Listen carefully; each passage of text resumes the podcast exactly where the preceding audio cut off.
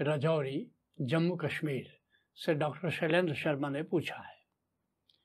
पूछते हैं, क्या मनुष्य का स्वभाव बदला जा सकता है? पहले जानते हैं, स्वभाव क्या है? स्वभाव दो शब्दों से बना है, स्व और भाव।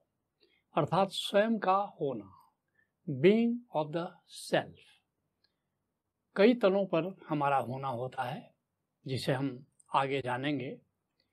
और तमाम दुनिया के लोगों से हम मिलते रहते हैं, उनके बारे में जानकारी हासिल करते हैं। लेकिन स्वयं के बारे में हम बहुत थोड़ा जानते हैं। इकबाल साहब कहते हैं, ज़िंदगी भर तो हुई गुफ्तगु गैरों से मगर, आज तक हमसे हमारी न मुलाकात हुई। गैरों से गुफ्तगु होती रही है, लेकिन खुद हमसे हमारे बींग से हमारी मुलाकात कहाँ हो पाती है? जिसके लिए महर्षि रमण कहते हैं कि सबसे ज़रूरी ये बात है जानना कि मैं कौन हूँ? हु एम आई हम बाकी लोगों के बारे में बहुत कुछ जानते हैं, लेकिन स्वयं के बारे में बहुत थोड़ा जानते हैं। जिसके लिए भगवान दत्तात्रेय अवधूत गीता में कहते हैं कि ये आसान नहीं है इतना। कि मैं कौन हूँ जानना? कहते हैं, जब तक ईश्वर की कृपा नहीं, मैं कौन हूँ प्रश्न नहीं उठता। प्रश्न ही नहीं उठता। जानना तो बड़ी दूर की बात है। खोज पर निकलना तो बड़ी दूर की बात है। प्रश्न ही नहीं उठता कि मैं कौन हूँ। हु एम आई जब तक ईश्वर की कृपा नहीं, मैं कौन हूँ प्रश्न नहीं उठता। मृत्यु से कंपित जीता है, जब तक अज्ञानी नर रहता। और इसीलिए हम भयभीत होकर के जीते हैं। कुछ भी आता है, संकट हम भयभीत हो जाते हैं। मृत्यु का भय सताता रहता है। अभी कोरोना महामारी फैली है। अब लोगों को डर व्याप्त हो गया है कि कहीं मृत्यु ना आ जाए। लेकिन एक बार जान लो कि मैं तो अमृत तत्व हूँ। मैं तो आत्मा हूँ। तो फिर काहे का भय? क्योंकि हमारा जो असली होना है, उसकी तो कभी मृत्यु होती नहीं है। लेकिन स्वभाव को, स्वयं को जानने का उपाय क्या है? अपने होने को जानने का उपाय क्या है? गौतम बुद्ध कहते हैं, अष्टांगिक मार्ग में, कि अपने होने को जानने का एक ही उपाय वो है सम्मा सती सम्मा सती का क्या अर्थ हुआ? स्वयं की स्मृति में जीना। स्वयं के प्रति जागृति सेल्फ अवेकनिंग ये जानने का उपाय है कि मैं कौन हूँ? गौतम बुद्ध कहते हैं कि हमारा होना तीन तलों पर है। और सम्मा सती के अंतर्गत हम अपने तीन तलों को जानना है। पहला तल क्या है? पर्सनालिटी उसके भीतर और भीतर दूसरा क्या है? वो है इंडिविजुअलिटी उसके भीतर और भीतर वो क्या है? डिविनिटी जिसको हम कह सकते हैं कि पहला तल व्यक्तित्व का है पर्सनालिटी का है। पर्सनालिटी शब्द ग्रीक शब्द से आया है पर्सनाटा से। पर्सनाटा का अर्थ होता है मुखौटा। हम संसार के सामने एक मुखौटा ओढ़ करके जीते हैं। उसको तुम अहंकार भी कह सकते हो, ईगो भी कह सकते हो कि दूसरे के सामने एक हम अभिनय करते हैं। हम वास्तव में जो हैं, वो हम दिखते नहीं हैं और दिखना चाहते नहीं हैं। तो पहला तल अपने होने का है बाहर बाहर एक मुखौटा ओढ़े रहते हैं हम, एक पर्सनालिटी जिसको व्यक्तित्व कह सकते हो, जिसको आज के मनोवैज्ञानिकों ने कहा है घोस्ट नेचर सीडो नेचर एक झूठा व्यक्तित्व, ऐसा कह सकते हो। तो इसलिए पहला तल है पर्सनालिटी या घोष्ट नेचर दूसरा तल है, इसको कहते हैं अस्मिता, निजता, हमारी इंडिविजुअलिटी वो प्योर है और ये बाहर जो है, वो स्यूडो है। तो दूसरा जो तल है, वो इंडिविजुअलिटी है, निजता है, अस्मिता है एमनेस है। और उसके भी भीतर हमारी आत्मा है, जिसको गौतम बुद्ध अनंतता कह रहे हैं। सोल कुछ लोग कहते हैं। गौतम बुद्ध, उसको नो सेल्फ, क्योंकि वहाँ पहुँच करके तुम्हें लगता है कि कोई सेल्फ नाम की कोई चीज़ नहीं है। एक बिल्कुल प्योर कॉन्सियसनेस है, ऐसा समझ लो। तो इन तीन तलों पर हमारा होना होता है। तो सबसे पहले आओ पहले तल को जानते हैं कि वास्तव में हमारी पर्सनैलिटी क्या है, हमारा व्यक्तित्व क्या है। पहली जो मुख्य बात है वो ये है कि हमारे पूर्व जन्मों का जो इकट्ठा संस्कार है, उसका नाम पर्सनालिटी है। ये कंडीशन कॉन्सियसनेस है और ये कंडीशनिंग हमारी जन्मों जन्मों से होती रही है। जन्मों जन्मों से होती रही है, फिर इस जन्म में भी हो रही है। बचपन से अब तक हमारी कंडीशनिंग हो रही है। कुछ माता पिता करते हैं कंडीशनिंग कुछ हमारे स्कूल जाते हैं, हमारे टीचर्स करते हैं कंडीशनिंग सोसाइटी करती है कंडीशनिंग तो ये जो कंडीशनड कॉन्सियसनेस है ये पूर्व जन्मों का जो संस्कार है, इसके आधार पर हमारा ये जो व्यक्तित्व है वो निर्मित होता है। और इसको भगवान कृष्ण ने गीता के अध्याय चौदह में गुण त्रय विभाग योग नाम से इसकी चर्चा की है और एक गजब की बात कही है। कहते हैं कि अर्जुन, ये ज्ञानों में उत्तम ज्ञान है, ये अद्भुत ज्ञान है इसको इतनी ऊंचाई देते हैं, इतना महत्वपूर्ण है कि अगर कोई व्यक्ति अगर नहीं जानता है इसको, अपने व्यक्तित्व को नहीं जानता है तो कहते हो अज्ञानी है। कहते हैं कि दो तरह की कंडीशनिंग होती है। दो तरह का संस्कार बनता है अनेक अनेक जन्मों से। एक है रजोगुण और दूसरा है तमोगुण। रजोगुण, तमोगुण, इसको आधुनिक विज्ञान, आधुनिक मनोविज्ञान ने कहा है, घोस्ट नेचर। अर्थात ये दो तरह क्या है? एक यश भूत है और एक नो भूत है। या दूसरे शब्दों में कह सकते हो यस पर्सनालिटी और नो पर्सनालिटी यस पर्सनालिटी क्या करेगा? ये जो यस पर्सनालिटी है, ये हर चीज़ में पहले हाँ कह देगा। बाद में विचार करेगा कि हाँ तो कह दिया, हमने संकल्प तो कर दिया कमिटमेंट तो कर दिया, क्या सचमुच ये पूरा हो सकता है? लेकिन पहली बार में वो हाँ कह देगा। लेकिन जो नो भूत होता है, वो पहली बार में ना कहेगा। कोई भी बात नकार देगा। बाद में विचार करेगा और देखेगा कि हाँ हाँ कहाँ जा सकता है तो फिर वो हाँ कहेगा। और एक गजब की बात है कि जितने तीर्थंकर हुए, जितने पैगंबर हुए, जितने संत हुए, उसमें निन्यानवे प्रतिशत ये नौ भूत वाले लोग हैं, जो पहली नज़र में परंपराओं को नकार देते हैं, समाज की मान्यताओं को नकार देते हैं, बागी हो जाते हैं, विद्रोही हो जाते हैं। और उनके कहने का स्टाइल भी देखोगे वो थोड़ा सा वो नकारात्मक बात से शुरू करेंगे। जैसे मोहम्मद साहब हैं, वो कहते हैं, ला इलाह इल्लल्लाह। अब पाक कलमा है, लेकिन शब्द किस शब्द से शुरू करते हैं? नहीं, ला। ला मतलब नहीं। ला इलाह इल्लल्लाह। नहीं है प्राणी परमात्मा से भिन्न। तो ना से शुरू करेंगे। अब कबीर साहब को देखो, नकारेंगे पहले। कहते हैं कि, पाहन पूजे हरि मेरे तो मैं पूजू पहाड़। अब नकार रहे हैं कि पाहन पूजा कर रहे हैं, लोग पत्थर पूजा कर रहे हैं। तो देखोगे कि ये जो नौ भूत है ये एक तरह से ऐसे भी कह सकते हो कि जो हाँ भूत है, वो कहेगा कि मैं सही हूँ। मैं और मैं सही हूँ तो सभी सही दिखाई पड़ते हैं उसको। लेकिन जो नो भूत है, वो कहेगा यू आर रॉन्ग तुम गलत हो।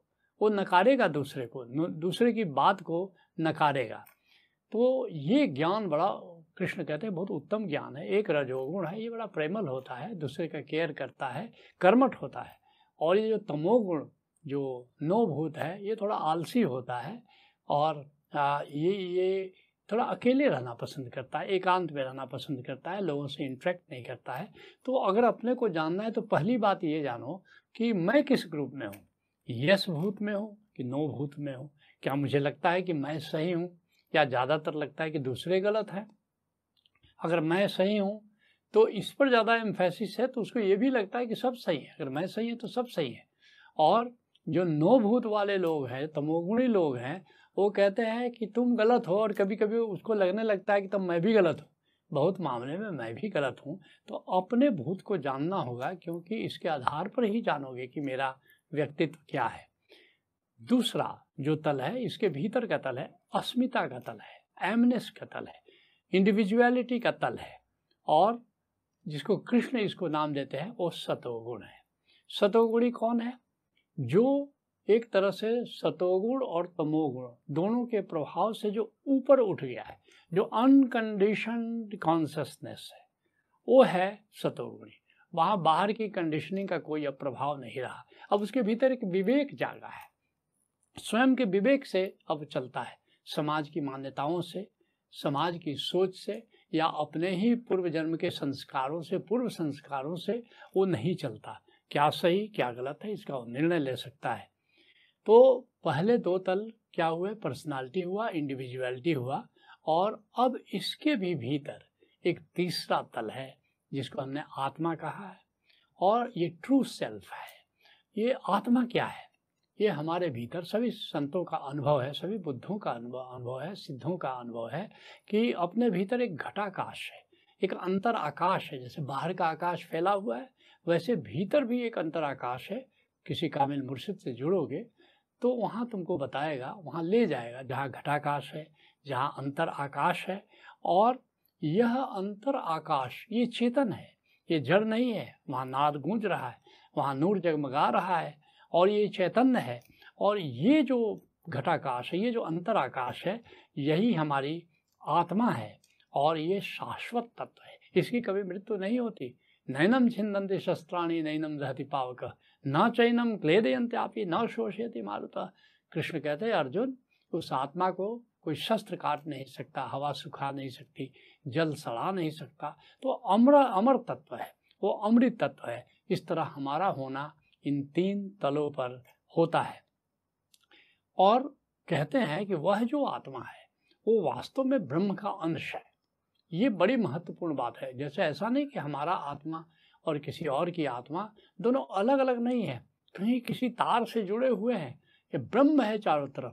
जैसे कई मनके होते हैं, एक सूत से जुड़े होते हैं माला में, ऐसे ही मनके की तरह आत्माएँ हैं, लेकिन सूत की तरह ब्रह्म है। और इस तरह ब्रह्म से सब जुड़े हुए हैं, जिसके लिए कृष्ण कहते हैं, गीता के अध्याय अठारह, श्लोक इकसठ में, ईश्वर सर्वभूतानाम हे अर्जुन, सारे प्राणियों में ईश्वर विद्यमान है, ईश्वर सर्वभूतानाम कहाँ है? हृदय देश अर्जुन तिष्ठति। हे अर्जुन, वह जो निराकार है, उस निराकार में, उस अंतराकाश में वो विद्यमान है। अब सवाल है, आपका सवाल है कि क्या स्वभाव को बदला जा सकता है? और मैंने क्या कहा? स्वभाव का अर्थ क्या हुआ? ये तीन तल।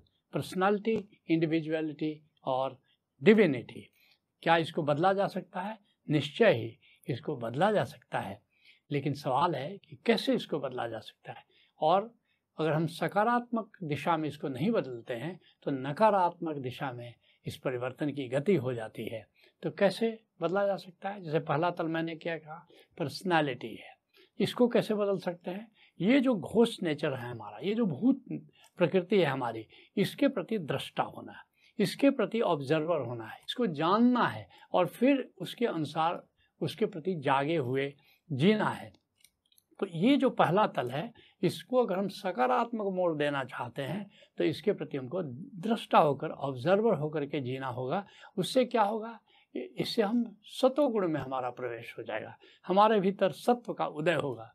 जैसे काम, क्रोध, लोभ, मोह ईर्षा द्वेष, ये सब अहंकार और भूत प्रकृति के कारण है और ये सब विदा होना शुरू हो जाते हैं और शिकायत भाव दूर हो जाता है। एक अहोभाव एक ग्रेटिट्यूड पैदा होता है। इसलिए कभी कभी मुझसे तुमने सुना होगा कि संसारी कौन है जो शिकायत में जीता है और एक साधक कौन है जो अहोभाव में जीता है। इसलिए अध्यात्म है क्या? शिकायत से अहोभाव की यात्रा है। तो पहली बात है पर्सनालिटी के प्रति जागने का अर्थ है कि अपने भूत के प्रति जागो। जैसे उदाहरण दूँ, एक जापान मेरा जाना हुआ तो एक जापानी साधिका मिलने आई और उसने कहा कि मैं अपने पति से तलाक लेना चाहती हूँ। मैंने बातों बातों में उससे पूछा और देखा कि उसका भूत जो है यू आर रॉन्ग है, तुम गलत हो। और उसके पति का भूत, मैं सही हूँ आई एम राइट है। विपरीत दोनों के भूत था। तो मैंने उससे कहा कि झगड़ा तो तुम ही शुरू करते हो, कला तो तुम ही शुरू करते हो, तुम रोकते हो, टोकते हो अपने पति को बात बात पर। उसने स्वीकार किया। मैंने कहा कि जब ये टोकने का भाव आए तो थोड़ा जागो अपने भूत के प्रति कि मेरा भूत कुल बुला रहा है अपने पति को टोकने के लिए। जब हम लौट रहे थे जापान से तो फिर मिलने आए उसके साथ एक युवक भी था। मैंने कहा, क्या हुआ? तुम्हारा तलाक हो गया? उसने कहा, नहीं, तलाक तो नहीं हुआ। और मैंने कहा कि, कहाँ है तुम्हारा पति? तो उसने कहा कि ये देखिए, ये तो साथ ही आया है। मैंने उससे पूछा कि क्या हुआ? उसने कहा कि मेरी पत्नी जैसी, अब पत्नी तो शायद ही किसी को नसीब होगी। पता नहीं क्या हुआ, आपसे मिलने के बाद वो बिल्कुल बदल गई। मैंने उससे पूछा कि तुमने किया क्या? उसने अपने पॉकेट से एक गुड़िया निकाला, उस पर लिखा था यू आर रॉन्ग उसने कहा कि जब भी पति को टोकने का भाव मुझे आता था, मैं पॉकेट में हाथ डाल गई गुड़िया का गर्दन दबा देती थी। चुप, बिल्कुल चुप।